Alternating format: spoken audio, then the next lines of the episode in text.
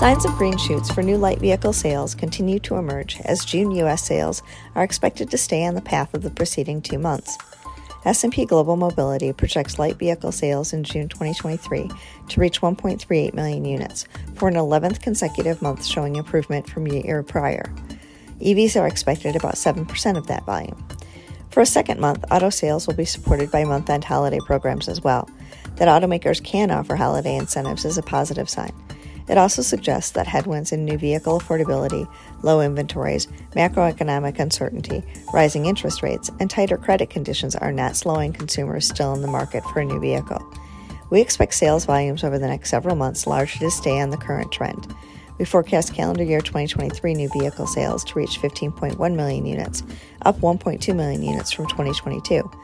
I'm Stephanie Brinley, and this has been an Automotive Minute with S&P Global Mobility, formerly IHS Markit.